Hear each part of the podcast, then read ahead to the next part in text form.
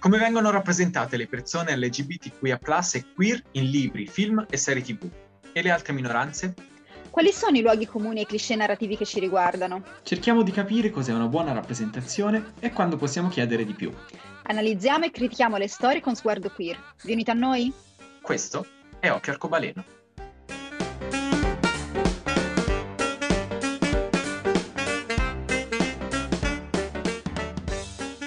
Ciao a tutte le persone che ci stanno ascoltando, questo è Occhio Arcobaleno. Oggi siamo solo uh, noi due e siamo qua per parlare di una serie tv che io ho visto su consiglio di Violante. L'avevo adocchiata al tempo dell'uscita, poi è rimasta indietro e, e poi dopo lei mi ha convinto perché mi ha detto Chosen Family e io lì, eh, cioè famiglia scelta, e lì sono partito. E stiamo parlando di Glow, Gorgeous Ladies, Ladies of Wrestling, le, le magnifiche, le fantastiche signore del wrestling, per tradurlo. Eh, che è una serie di Netflix che è andata in onda, mi sembra, dal duemilasedici, mi sono già perso gli anni, duemilasedici duemiladiciannove, con la quarta stagione che doveva uscire nel duemilaventi, poi è arrivato il Covid e niente, la serie è stata cancellata lasciandoci con un maledetto finale in sospeso. Forse, forse cercheranno di fare un film a un certo punto, ma chissà, non lo sapremo per un bel pezzo, credo. Cosa, eh, di cosa si può parlare in Glow? Di tantissime allora, cose. Sì. Allora, innanzitutto una piccola introduzione su, su Glow. Uh, come appunto ha detto Ludovico, è uno, uno show che parla del wrestling uh, dal punto di vista femminile. Uh, è tratto in realtà da uno show che è realmente andato in onda ne, negli anni Ottanta, chiamato appunto The Gorgeous Ladies of Wrestling. Io non, non so bene l'età di, di chi ci ascolta, però chi come me è cresciuta negli anni novanta si ricorderà benissimo le, le, le partite di wrestling che andavano in onda sui canali più improbabili, alle ore più improbabili, con questi uh, personaggi uh, estremamente macchiettistici, uh, queste lotte esagerate. Uh, ok, io mi ricordo solo il wrestling maschile, non quello femminile, e diciamo che è stato un fenomeno proprio tipico uh, di quegli anni lì, tipico degli anni Ottanta. E la cosa interessante di, di Glow è che prende questo fenomeno che, declinato al femminile, aveva un... Uh, uno sguardo estremamente, estremamente maschile, estremamente voyeuristico, e ne fa tutt'altro. Quindi eh, lo fa eh, attraverso un cast di personaggi che è quasi esclusivamente femminile, con alcune eccezioni che magari poi vedremo, molto vario, e lo fa attraverso una sceneggiatura e una regia che eh, sono state tutte dirette da donne. E questo si sente infatti anche nel modo in cui i personaggi femminili, soprattutto le relazioni fra i personaggi femminili, sono rappresentate, perché uno, penso, veramente uno dei migliori show sull'amicizia femminile che mi sia capitato di vedere negli ultimi anni, declinata in tutte le sue forme, belle e anche brutte. Mi ha fatto tornare in mente un sacco di cose il fatto che tu abbia nominato il wrestling vero, perché io effettivamente non l'avevo, cioè lo so che parlano della stessa cosa, ma non le avevo mai collegate. Eh, io ero un super fan del wrestling, me lo guardavo, mi ricordo che era la domenica mattina su Italia uno, facevano SmackDown, e io me lo guardavo tutte le domeniche mattina. E io amavo il wrestling, cioè giocavo a tutti i videogiochi, però se ti dicevi, mi ricordo i personaggi maschili più che quelli femminili, per, per dei motivi, cioè io, oh, avendoci giocato molto, Uh, mi ricordo bene che i personaggi maschili erano dei personaggi, cioè avevano appunto, erano macchiettistici, avevano una storia, un background, un costume particolare. Delle rivalità ricorrenti anche. Esatto, esatto, ha delle storie, no? Sostanzialmente avevano delle storie. Mentre i personaggi femminili, per quanto avessero delle rivalità tra di loro, però non, non avevano dei costumi particolari, non avevano costumi vistosi, non avevano dei...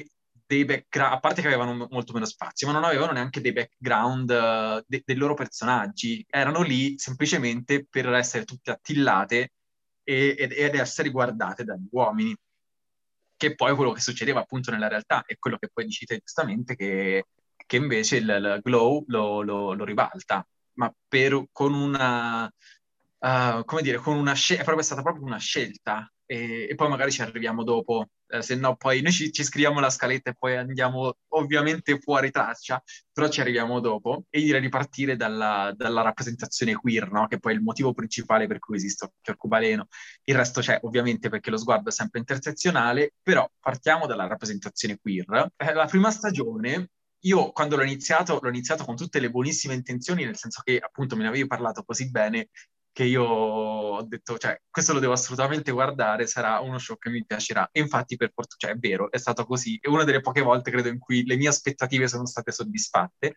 Però appunto, quando è iniziato, io mi dicevo, ma chissà come sarà per, dal punto di vista della rappresentazione queer, perché essendo ambientato negli anni Ottanta, essendo... Boh, chi lo sa, chi lo sa. E infatti la prima stagione non è, come dire, non è così diversificata da questo punto di vista.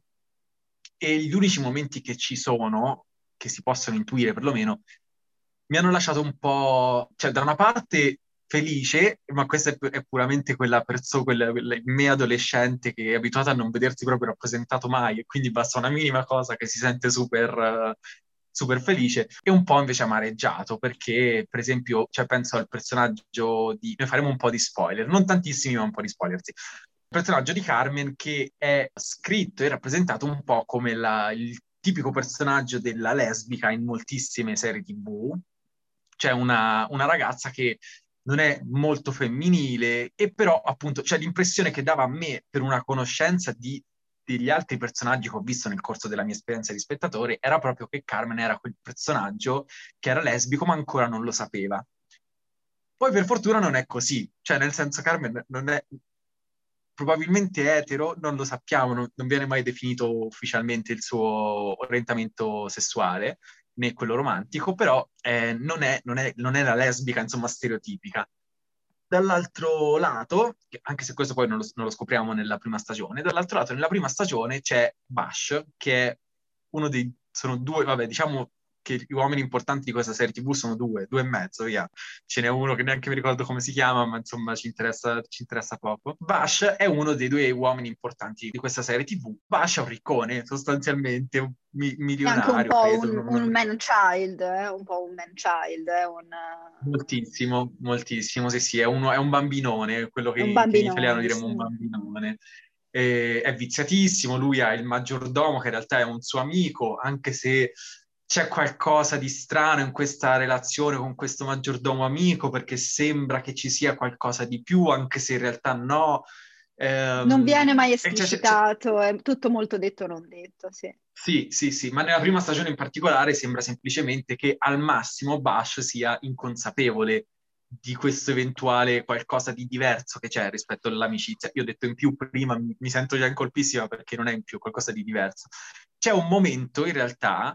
in cui Bash, mi sembra che sia la prima stagione, ovviamente non sono riuscito a riguardarmi tutta la serie subito prima della registrazione, Bash si, si trucca, perché lui fa il presentatore di questo show di, di wrestling, e per la, il giorno in cui deve presentare si mette un ombretto brillantinato, mi sembra, su, sugli occhi, che per come è girato, per come per la colonna sonora, per tutto, io mi ricordo proprio di aver pensato, ah ecco, vedi, allora Bash è gay, che è quello un po' che comunque ci suggeriscono, capite? È un momento in cui lui si, si come dire, scop- è un momento di scoperta per lui, perché è proprio un, cioè un momento che lui si, si vive con intensità, non essendoci nessun tipo di esplicitazione a questo punto, è anche un po' di queer coding basato sullo stereotipo, cioè nel senso sul fatto che gli uomini gay si truccano.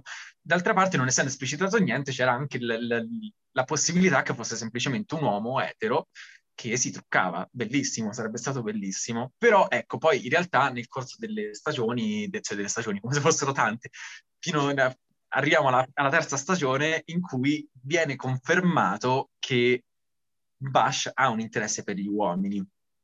Questo l'avevamo capito anche da un momento che non mi ricordo se è nella prima o nella seconda stagione, in cui lui entra in un bar in cerca di questo suo maggiordomo amico che, che non c'è, che è andato via da casa sua, uh, entra in un bar che è un bar gay, si trova molto molto a disagio ed è e si vede che non è un disagio dato da, da, da omofobia, non è un disagio dato dal non voglio avere voi intorno, ma dal se sto qui dentro non so che cosa capisco di me. E quindi c'erano degli indizi, poi ci si arriva, a, c'è una conferma di uh, non di un'etichetta nello specifico, perché non viene mai detto se Bash è gay o, o bisessuale o pansessuale o quello che è. Però ecco, sicuramente c'è nella terza stagione in particolar modo questa sua tendenza verso i corpi maschili che poi viene sempre, come dire, mh, una, una tentazione che lui rifiuta fino a che appunto poi non si lascia invece andare e, e appunto rimane tornando così. Tornando a rifiutarsi, tornando... Tornando poi a Tornando rifiutarsi. A rifiutarsi, torna e... a rifiutarsi e appunto non so se, non essendo usate, par- non vengono usate parole, quindi non so se, è, se si può parlare di omosessualità repressa, repressa o di cancellazione della bisessualità, non lo so, perché per come viene raccontata sembra che lui sia interessato agli uomini, ma non sia abbastanza coraggioso da, da, da, da diciamo, darsi a loro e quindi decide di rimanere nella zona sicura Di un, di un matrimonio con una donna che in realtà non lo rende felice. Non, da, non sotto tutti i punti di vista, perché comunque eh, cioè, si capisce c'è una relazione, non è che si odiano all'inizio, non è che è un matrimonio, però è, magari poteva essere appunto una bella amicizia, hanno una compatibilità sotto altri aspetti, ma sotto altri è evidente che, che non è così. E soprattutto... attorno a Bash veramente c'è tantissimo di detto e non detto, è un, un personaggio che per, per cui la, la scoperta di, di, se, se, di se stesso, della non so, omosessualità o bisessualità o uh, quello che avrebbe potuto essere rimane sempre uh, su, su questa linea del conflitto. Lui è, si intuisce che ha uh, moltissimi conflitti interiori. E questo anche perché tutta la sua storyline, tutto questo suo percorso viene spesso associato anche con uh, il grande uh, argomento di quegli anni, ovvero uh, l'AIDS e, e la, la, il grande terrore anche che, che c'era uh, attorno a questa questione uh, e, e quindi diciamo che il, il percorso di, di Bash resta sempre... È, è come se la sua associazione con tutto ciò che è, che è queer, con, con ciò che è gay, eh, sia soprattutto legato a, uh, alla stigmatizzazione, alla morte, uh, a tutti i lati negativi. E questo soprattutto per via di, del suo rapporto appunto anche con Florian, che è anche il... il, il il maggiordomo, amico, relazione che non, non viene mai esplicitato quale sia la loro relazione, ma si capisce che è un tipo di relazione molto forte e eh, Florian è appunto una, una vittima di, de, dell'AIDS e questo si, si sente che eh, segna Bash in maniera molto molto profonda e quindi anche il suo percorso viene estremamente segnato. Quindi è, per quanto una rappresentazione, immagino, molto realistica anche di quanto possa essere stato difficile fare un certo percorso di scoperta di sé durante quegli anni, rimane eh, stata, possiamo dire, forse un po' un'occasione sprecata per aver las- lasciato questo percorso in sospeso e averne mostrato soltanto il lato negativo che veniva dal contesto di quegli anni e non il lato positivo di scoperte e accettazioni di sé, che, che magari poi sarebbe arrivato con, uh, con le stagioni successive. Ma infatti, guarda, cioè io sarei, cioè una, è una delle cose di cui sarei più curioso di vedere la continuazione, un po' per anche per, uh, per vicinanza, però ecco, sicuramente... in una, a quanto appunto la quarta stagione doveva essere l'ultima prevista, se non mi ricordo male, sarebbe stato molto bello capire che cosa avrebbero fatto con Bash, perché noi lo lasciamo che appunto lui eh, decide di rimanere dentro questo matrimonio con, eh, Rhonda, con Rhonda, che è una de- delle, delle performer di questo show di wrestling, però questo non, non necessariamente escludeva che lui nella quarta stagione vivesse un percorso di accettazione e di, come dire, euforia legato al suo, al suo interesse per gli uomini, che non avrebbe necessariamente intaccato il suo rapporto con Rhonda.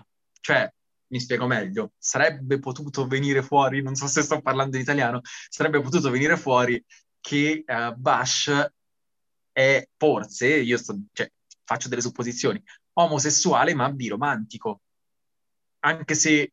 con Rhonda non sembra che ci sia esattamente un rapporto romantico, più una questione di grande stima e di grande affetto che però non è molto romantica, almeno per come si, si capisce, e questo comunque non preclude la possibilità di una relazione che potremmo definire queer platonica, anche se c'è un matrimonio di mezzo, nel senso che loro avrebbero benissimo potuto decidere di rimanere sposati per uh, tutta una serie di motivi, che sono quelli legati ai diritti, quelli legati anche purtroppo a, all'immagine, alla sopravvivenza in quel mondo lì, e d'altra parte invece comunque avere altri tipi di rapporti al di fuori di questa, di questa relazione che hanno tra loro due.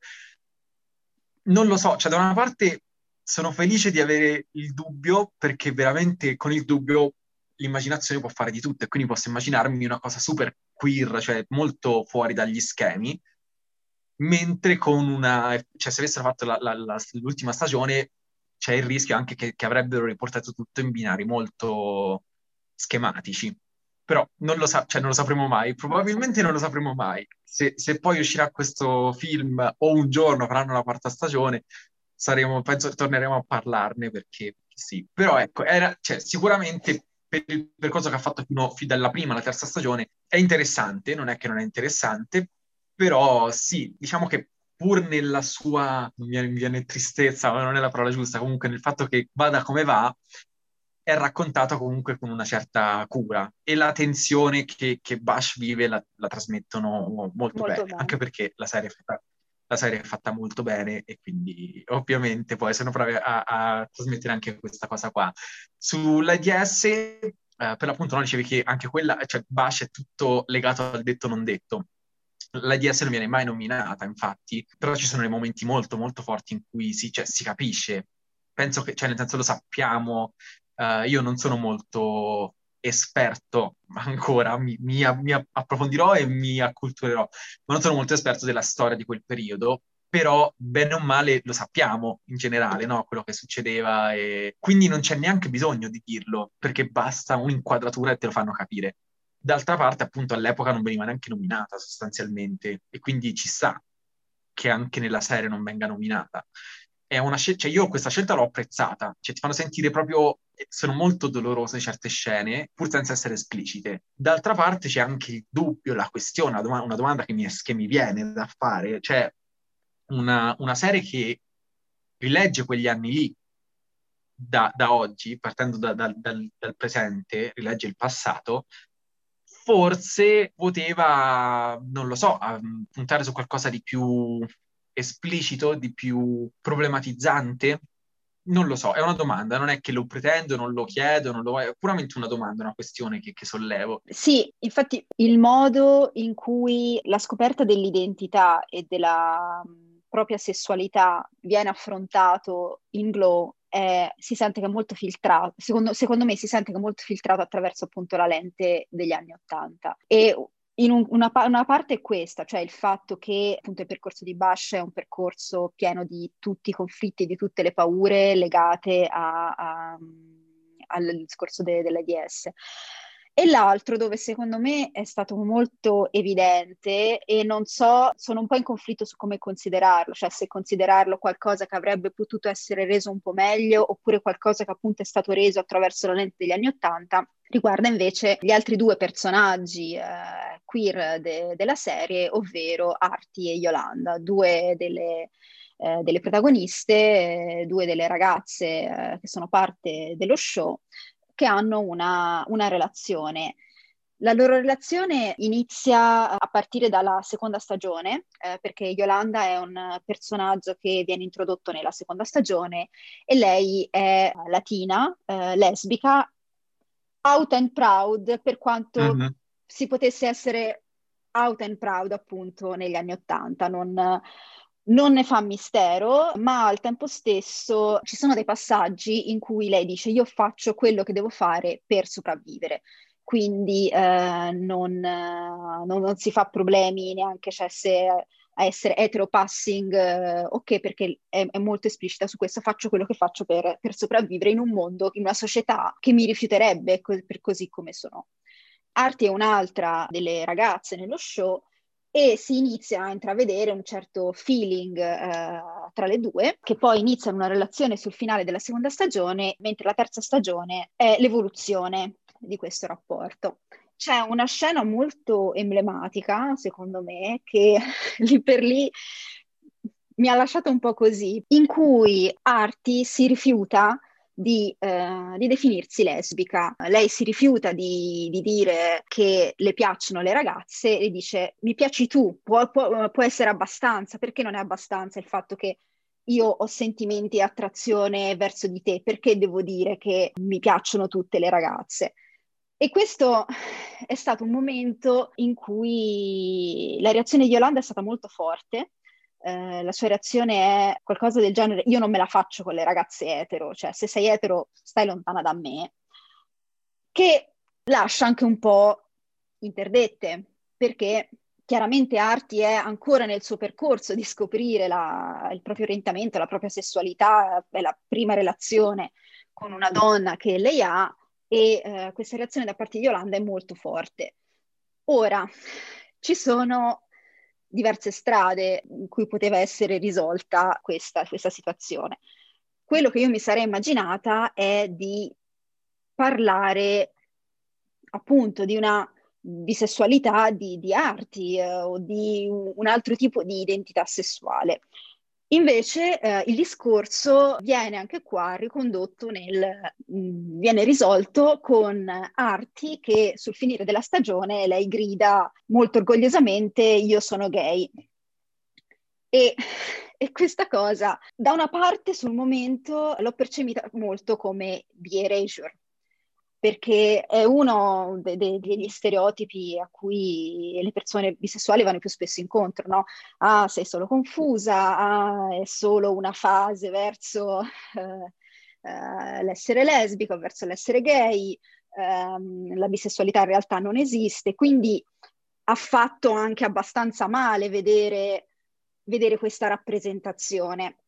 Al tempo stesso, però, mi sono poi chiesta se questa non fosse una rappresentazione in linea un po' con il pensiero di quegli anni, in cui, ora io non sono molto un'esperta su, sulla questione, sulla storia della comunità L G B T Q plus, però da, quel, da ciò che ho letto, da ciò che ho raccolto, mi pare di capire che è stato solo negli anni settanta, inizio anni ottanta, che si è iniziato ad esplorare anche a livello sociologico, negli studi di genere, la bisessualità come orientamento, e quindi tutto quello che, che comportava, anche il fatto di superare il binarismo dei due generi, quindi la bisessualità anche come attrazione verso qualsiasi genere diverso dal proprio e quant'altro. E questo è accaduto anche con uh, degli attriti, soprattutto per quelle, nella comunità femminile, fra le donne lesbiche e le donne bisessuali, perché uh, nel momento in cui l'identità di molte donne lesbiche si stava costruendo, l'identità politica anche, c'era anche un po' un rifiuto di assimilarsi alle donne bisessuali. Quindi non lo so, non lo so, questa è una riflessione mia, perché appunto sul momento vedere questa scena ha fatto un po' male, perché ci sarebbe potuto aspettare una rappresentazione un po' più sfumata di questa questione, però forse era parte anche uh, del modo di vivere l'orientamento sessuale negli anni Ottanta. Sì, probabilmente sì. Cioè, allora, la reazione di Yolanda, io confesso non mi sento di criticarla. Nel senso, è molto forte, quello senza ombra di dubbio, e mi ha dato, mi ha dato fastidio sul momento. Però poi riflettendoci, effettivamente può avere senso che lei reagisca in quel modo. Perché per lei, per l'appunto, per lei è difficile essere out and proud, è una vita complicata, è una vita uh, fatta di piena di conflitti, quindi capisco anche il, il fastidio che può provare nei confronti di una persona che invece semplicemente all'inizio sembra, sembra nascondersi, sembra avere paura. Se devo criticare qualcosa è, la, è come è stata scritta, poi non la reazione di Yolanda, ma tutta l'evoluzione della questione. La lente con cui tutto viene affrontato è quella degli anni Ottanta. D'altra parte, purtroppo, per fortuna, la, la serie, soprattutto la terza stagione, è uscita nel duemiladiciannove, non negli anni Ottanta. E ancora nel duemiladiciannove il mondo è pieno di cancellazione della bisessualità, pansessualità e così via. Quindi è difficile, soprattutto nel caso delle serie tivù, che sono una cosa molto, molto, molto legata al mondo in cui vengono immesse, è problematico non tenere conto del contesto in cui esci. E quindi, ok, la lente degli anni Ottanta, però se la lente degli anni Ottanta ti porta a cancellare la bisessualità o la pansessualità, insomma, tutto quello che riguarda uh, una sessualità non mono, forse era il caso di, per un momento, abbandonare la, la, la lente degli anni Ottanta e, e prenderne una un pochino più moderna. Il che non significava necessariamente che Arti dovesse essere B plus. Assolutamente no, assolutamente poteva, no. Poteva benissimo, poteva benissimo essere davvero lesbica, che semplicemente era un po' spaventata all'inizio. Il fatto è che altre possibilità non vengono neanche considerate. È quello il fatto, più che altro, perché come se non esistessero. Cioè, il punto di arrivo poteva anche essere lo stesso, oppure poteva essere diverso, con, senza neanche necessariamente parlare di, esplicitamente di bisessualità, se non rientrava nelle lenti dell'epoca. Ma Arti poteva dire: mi piacciono le ragazze, mi piaci te, va bene, però in realtà mi piacciono anche gli uomini, per esempio, eh, senza dover poi necessariamente dire e usare etichette se non rientravano nel linguaggio del tempo. Quindi è un po', cioè per me è un po' problematica questa scelta. Sul finire si capisce che tutta questa storyline riguardava la, la paura di, di dichiararsi di Arti, però il discorso poteva essere gestito in un modo un po', un po' più sottile, forse, ecco. So- soprattutto perché poi viene risolto in un momento abbastanza critico, cioè nel senso, cioè, uh, loro vanno a un, uno spettacolo di una drag queen e il bar, il locale, non mi ricordo, insomma comunque il locale dove sono, viene dato alle fiamme da delle persone che sono omofobe e lesbofobiche, perché appunto, cioè, è proprio un atto, un, un atto d'odio quello che viene fatto. Quindi che uh, si inserisca questa cancellazione della bisessualità, o anche semplicemente della possibilità della bisessualità, all'interno di un momento che viene criticato perché è d'odio, è, è molto strano. E anche qui la quarta stagione ci sarebbero, ci sarebbe stata una redenzione di questa cosa? Non lo so, anche perché tra una stagione e l'altra c'è, c'è comunque una pausa in cui la, la, la parte creativa di una serie tivù si interfaccia anche con il pubblico, e quindi c'è modo anche di intervenire. Per cui anche se uh, non fosse stato nei piani una quarta stagione in cui venisse affrontato il tema della bisessualità, pansessualità e altri orientamenti non mono, magari vedendo certi commenti forse si sarebbero aggiustato un po' il tiro, ma di nuovo chissà se lo sapremo mai.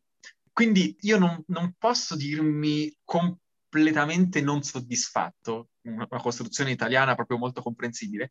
Ci sono dei momenti problematici nella rappresentazione queer di, di Glow. D'altra parte, diciamo, non è tutto male. Cioè la, la terza stagione è stata una... una delle mie preferite, ho amato tantissimo la terza stagione. Questa è stata uh, l'unica cosa che emotivamente mi ha colpito in, in un modo da farmi dire mm, però Glow, io ti amo tutto quanto, però qui hai fatto un po' male, ecco. È solo, esatto, è, ed è, questo, è questo che la gente non queer non capisce. Che io posso amare una serie tivù, un libro, un film, quello che è, e poi però comunque tendenzialmente mi trovo a dover... Ci sono dei momenti in quella cosa che amo che mi fanno stare male. È una cosa orribile. Andiamo oltre.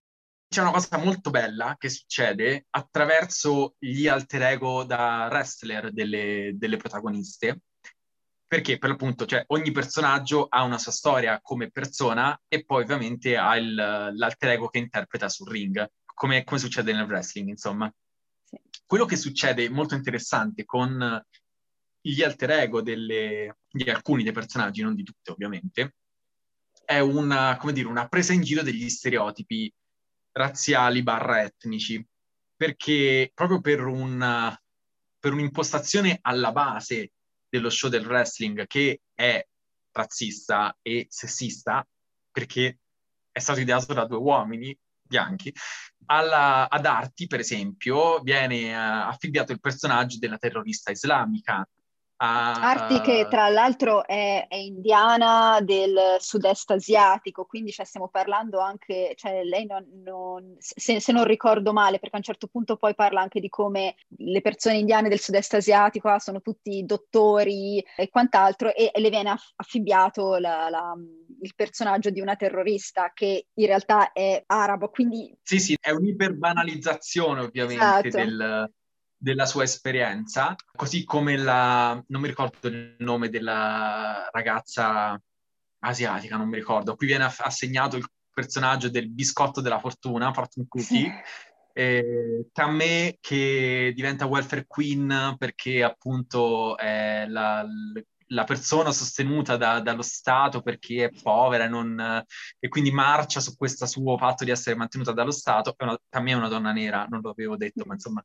Eh, e quindi sono tutte assegnate a, a determinati stereotipi di cui c'è una problematizzazione, cioè i, i personaggi stessi si pongono dei problemi su questa cosa, dice ma io sono, cioè nel senso mi, mi tocca fare questa cosa che stereotipizza me, banalizza i miei problemi, c'è una discussione di questa cosa, c'è, e non è che viene lasciata in secondo piano. Tra l'altro uno dei momenti uh, secondo me più belli in assoluto della serie è quando questo discorso va addirittura oltre, perché c'è un momento in cui uh, le ragazze per uh, vivacizzare un po' le cose di uno spettacolo che stava diventando un po' monotono decidono di scambiarsi personaggi, e quindi il personaggio di uh, Fortune Cookie, biscotto della fortuna, quindi lo stereotipo del personaggio cinese, viene interpretato da una ragazza bianca, e uh, a questo se una discussione molto intensa su come, come lei nel vedere questo personaggio, cioè già faceva male interpretare un personaggio che stereotipava la, la,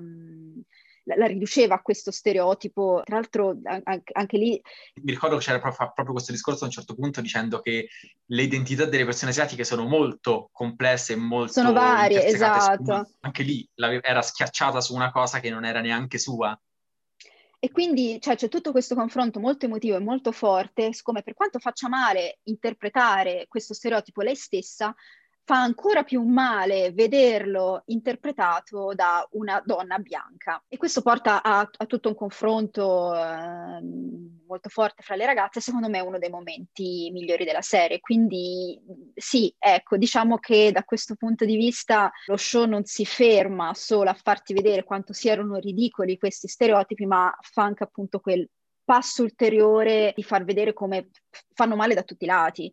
Proprio la cosa che dicevi, il fa- il, la, la persona bianca, la ragazza bianca che interpreta poi Fortune Cookie in questo momento è ebrea, e all'inizio c'è proprio un confronto tra, tra loro due in cui questa ragazza ebrea dice a quella che interpretava Fortune Cookie, gli dice ma io lo so che cosa significa essere stereotipizzata e discriminata perché lo vivo anch'io sulla mia pelle, anzi cioè nel senso c- ci hanno anche ammazzato a milioni insomma. E, e la ragazza che invece interpreta Fortune Cookie gli dice va bene ma non sai invece quello che provo io, cioè nel senso sono due cose diverse, io non mi permetterei mai di, di interpretare uno stereotipo di una persona ebrea, quindi perché te ti devi permettere di interpretare uno stereotipo uh, di una persona asiatica. Cioè mi è piaciuto molto anche proprio questo confronto tra persone discriminate che poi alla fine si risolve in realtà proprio in una scena, cioè in uno degli episodi più belli, che è quello in cui sono in campeggio intorno al fuoco, si risolve con una, se non mi ricordo male, però ci dovrebbe essere un momento di condivisione in cui si rendono conto che ci sono delle differenze, ma che alla fine sono state tutte, diciamo, schiacciate dallo stesso sistema. Esatto. E sì, devono rispettarsi a vicenda, assolutamente, quindi non è, non è comunque giusto che la ragazza ebrea interpreti lo stereotipo della persona asiatica, però c'è una sofferenza di base che le unisce e che con dei miglioramenti, perché ovviamente gli errori si fanno comunque, però li porta a, le porta a, a viverla in un modo diverso. E un'altra cosa che mi piace tantissimo di come viene trattata la questione è che è come, diciamo, c'è una risposta non diretta, ma quasi sì, alle persone che potrebbero aver detto a un'attrice, per esempio, nera, come poteva essere il personaggio di Tammé, se, se ora un, un'attrice nera si lamentasse del fatto che le fanno interpretare sempre lo stereotipo della, della donna nera fatta in un certo modo, un sacco di commenti sono, e immagino fossero anche all'epoca, eh, allora non lo interpretare più, non lo fare più, rifiutati, solo che queste persone devono vivere e per vivere hanno bisogno di mantenersi, quindi consapevoli anche dei problemi ah, hanno bisogno di... Cioè, purtroppo ogni tanto devono adeguarsi a quegli stessi stereotipi nel lavoro, ovviamente non nella vita vera, e questo non le rende colpevoli, le rende semplici, cioè il, il, la colpa non sta comunque su di loro, ma sul sistema comunque, e questo è, è molto evidente mentre il rischio sì. poteva essere benissimo quello di scaricare la colpa un po' anche su di loro, cosa che invece non succede. Un altro punto da affrontare è quello del corpo femminile nella serie. Se ne è parlato tantissimo, perché per appunto, come dicevamo all'inizio, nel wrestling femminile lo sguardo è quello maschile, è quello voyeuristico, quello per cui le donne sono tutte vestite attillate, con uh, uh, le inquadrature riprendono, non lo diciamo ma lo capiamo che cosa vanno a riprendere. Gli anni Ottanta sono proprio gli anni delle, delle tutine, delle, delle sgambature, eh, delle scollature, cioè gli anni Ottanta sono tutti così e il wrestling è proprio il l'apice, mettiamola così. E mentre in Glow è proprio, c'è proprio la volontà consapevole di ribaltare questa cosa, di cercare quello che viene definito il female gaze, cioè lo sguardo femminile, che cioè, vabbè, tutto un discorso molto che non possiamo affrontare qua in breve perché è molto complesso, però l'idea è proprio quella di mettere in, in scena i corpi delle donne, ma facendoglieli eh, rivivere e ri- facendo riappropriare queste donne dei loro corpi.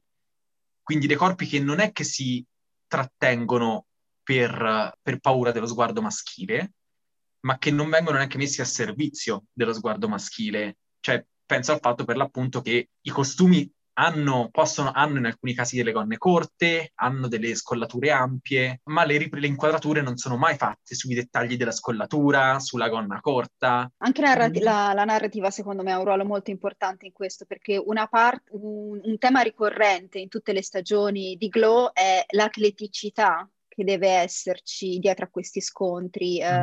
eh, che sono delle eh, elaborate, messe in scene, però... Uh, si vede che le ragazze si allenano, um, cioè c'è uno sforzo fisico, hanno delle consegu- soffrono delle conseguenze fisiche ma a volte anche molto pesanti, per questo come delle vere e proprie atlete, quindi tutto il modo in cui la storia è raccontata non c'è mai, come dire, una rappresentazione che uh, si limita a parlare degli aspetti più scintillanti della messa in scena, ma proprio dietro le quinte, ancora, ancora più dietro le quinte, per far vedere tutto ciò a cui questi corpi sono sottoposti. E non ha niente di, di sessuale. Tra l'altro è proprio un obiettivo dichiarato. Vi, vi riporto un attimo una, una, due frasi di un'intervista che Marina Pierri ha fatto alle creatrici di Glow. Marina Pierri, per chi non lo sa, è una critica televisiva che ha scritto un libro, tra l'altro, che si chiama Eroine, come i personaggi delle serie tivù possono aiutarci a fiorire, e in uno dei capitoli di questo libro c'è un'analisi dedicata a Ruth, che è la protagonista di, uh, di Glow. In un'intervista appunto alle creatrici è venuto fuori proprio il discorso dello sport e della fisicità e, riporto, è questo il territorio che volevamo davvero esplorare, come fare a trasformare qualcosa che viene fatto per gli altri in qualcosa che facciamo per il nostro piacere, la terra di mezzo tra exploitation ed empowerment, che è molto sottile, cioè molto complicato e, e molto... però... ce l'hanno fatta, insomma, io direi, mi azzarderei a dire che, che ci sono uscite. E anche qui, questo è un discorso che penso ritornerà spesso in questi podcast, eh, uno dei motivi per cui penso colpisca così tanto di nuovo è la forza dei personaggi, perché sono, sono, pers- sono tutti personaggi che escono in qualche modo dagli stereotipi che... Eh, che di solito uh, vengono, vengono riproposti in continuazione e in questo modo ti fa molto riflettere. Una cosa per esempio che a me ha colpito tantissimo di questo show è come il punto di partenza siano sempre uh, degli stereotipi, siano sempre degli, arche- degli archetipi ben precisi, come per esempio il fatto che il punto di partenza della serie sia la rivalità fra uh, due delle protagoniste, Ruth e Debbie, quindi c'è una... Dei, de, degli stereotipi classici de, dell'amicizia femminile, ma la vera forza di Glow secondo me è il modo in cui questi stereotipi e questi archetipi mano a mano che la serie va avanti vengono sempre più presi e buttati fuori dalla porta, perché vengono approfonditi e sviscerati e umanizzati in un modo che, che appunto colpisce, che resta dentro. Le, le cose da dire sarebbero un'infinità, cioè noi non abbiamo fatto, abbiamo fatto diciamo metà scaletta delle cose che volevamo dire, però però le altre buttiamole là solo come uh, accenni. Allora, innanzitutto il fatto è che, appunto, unendo tutti i puntini delle cose che abbiamo già detto, va sicuramente aggiunto il fatto che c'è una rappresentazione, come dicevi, dell'amicizia femminile molto variegata, molto sfaccettata, della sisterhood, della sorellanza, insomma. C'è una riflessione sulle donne nel mondo del lavoro, perché Debbie è diventa, da attrice diventa una produttrice e subisce tutta una serie di stereotipi sessisti che non, non li subisce nel senso che sta lì e passivamente li, li accetta. No, uh, ma li deve ma affrontare di continuo. Con... Lo sguardo comunque della serie è intersezionale, cioè c'è un femminismo intersezionale alla base, non, non, non, nel senso non viene mai nominato il femminismo intersezionale dentro la serie, anche perché... negli anni Ottanta ancora non era arrivata alla terza onda del, del femminismo, però c'è da dire che i personaggi principali sono tutti bianchi, magri e abili. Se avessimo più serie intersezionali non ci sarebbe bisogno che un singolo prodotto si portasse dietro tutto e si, si facesse carico, yeah, di tutto. Una delle cose che, che, che si può, di cui si può parlare, ma di cui non parleremo, non vi preoccupate, vi, vi, vi lasciamo tra poco, è, la, è il personaggio di Sam, se vuoi accennare minimamente una cosa molto brevemente.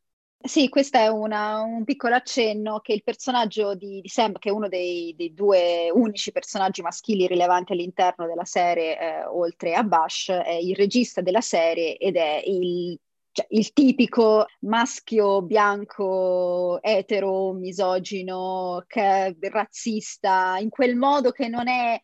Eh, apertamente razzista ma casualmente razzista, che però dice oh, sì sì ma cosa vuoi che sia, no? Quella... ci siamo un po' capiti su eh, il, tipo, il tipo di personaggio. E al tempo stesso diciamo che il personaggio di Sam avrebbe potuto essere, non lo so, un, un antagonista, il, il bersaglio di tutte le critiche eh, al sistema patriarcale della serie. E invece, qua secondo me è complice anche l'interpretazione di Mark Marron, che è fenomenale. È un po' anche lui vittima di tutto, di tutto il sistema, cioè lui anche qua è un personaggio che però comunque non ricade nello stereotipo e nonostante sia molto molto problematico ha, um, ha un'evoluzione continua nel corso della serie, e questa evoluzione uh, avviene soprattutto grazie al rapporto con le due donne più importanti della sua vita, uh, ovvero uh, la figlia Justine e Ruth. E quindi niente, era interessante vedere come anche questa, la misoginia e il razzismo uh, dilaganti di, di quegli anni, ma possiamo dire anche in molti casi anche di questi anni, comunque beh, vengono, vengono trattati eh, all'interno di un personaggio. È una rappresentazione molto interessante, ecco. E chissà, chissà, non lo so, siamo, siamo tutti con de chissà, perché ci manca quest'ultima stagione, maledizione, per cui tra l'altro, cioè, l'ultimo punto che, che, voglio, che voglio buttare là è che mi sembra che Glow esca dall'amatonormatività, che per chi non sapesse cos'è è quell'assunto di base per cui sostanzialmente le persone si realizzano quando raggiungono il vero amore, per cui il modo naturale di stare delle persone in una coppia, sempre coppia tra l'altro, mai una relazione poliamorosa, sempre coppia, e, se una persona, che una persona single non è completa, insomma tutte queste cose qua. Non mi sembra che, che Glow ricada in questi stereotipi, perché tutte le protagoniste, si, le, non solo le protagoniste ma anche i personaggi secondari, non si realizzano, non hanno come punto di arrivo della loro storia una relazione romantica, non si realizzano in questo, ma in alto si realizzano nelle loro... come dire, nel, nel, nel, in se stesse, ecco, diciamo così. Poi l'amore romantico c'è, perché non è che manca del tutto, però non è quello l'obiettivo. Ovviamente è un forse, nel senso che eh, con l'ultima stagione magari avrebbero fatto accoppiare tutte con tutti e, e ciao e addio, chi, chi lo può sapere. Questo vale in particolare per, per la protagonista, che è quella con il percorso più in sospeso, come è normale che sia. Eh, però... per come è stata scritta fino alla terza stagione, insomma, non, non mi sembra che ci ricada, ma se ne potrebbe discutere e analizzare tutti i singoli personaggi, ma ovviamente è già un'ora che parliamo, quindi... Non resta che sperare che prima o poi esca il film, così possiamo fare Glow parte due. Bellissimo, bellissimo. A questo punto direi di salutare. Prima però voglio dire una cosa che ho scoperto ieri ed è super bellissima, cioè che Alison Brie, la protagonista, cioè l'attrice che interpreta Ruth, ha fatto lei, se stessa lei, tutti gli stunt della serie. Wow! Non ha mai avuto una, una stunt woman, una, insomma, una, non so come sia, una controfigura. Ha fatto tutto lei. E che, tra l'altro, lei ha inseguito questa serie, questo ruolo, come Ruth all'inizio della serie insegue il ruolo dentro Glow. Ed è bellissimo, fantastico. È una coincidenza troppo bella, mi piace tantissimo. Abbiamo finito, possiamo salutare e, e ricordare che ovviamente noi abbiamo detto la nostra, non è detto che sia tutto giusto, non è detto che sia la verità, non è detto, ci siamo persi dei pezzi, ci siamo sbagliati sicuramente, quindi se volete commentare, se volete criticare, se volete confrontarvi, eh, magari evitiamo gli insulti, ma quello è la decenza umana, eh, ci potete scrivere, dove ci potete scrivere ci trovate su Instagram, Violante l'ha trovata, l'ha trovata... Siamo arrivati alla fine del, del podcast, io sono un po' fuso. Violante la trovate al, a chiocciola violante punto rune. Io non so come dire a me mi senza dire a me mi. Mi trovate a chiocciola also human. Questo podcast lo trovate su tutte le piattaforme, se, siamo, se, se ci riesce a farlo, perché l'idea è quella, vedremo. Basta, ci vediamo alla prossima puntata. Ciao. Ciao, ciao.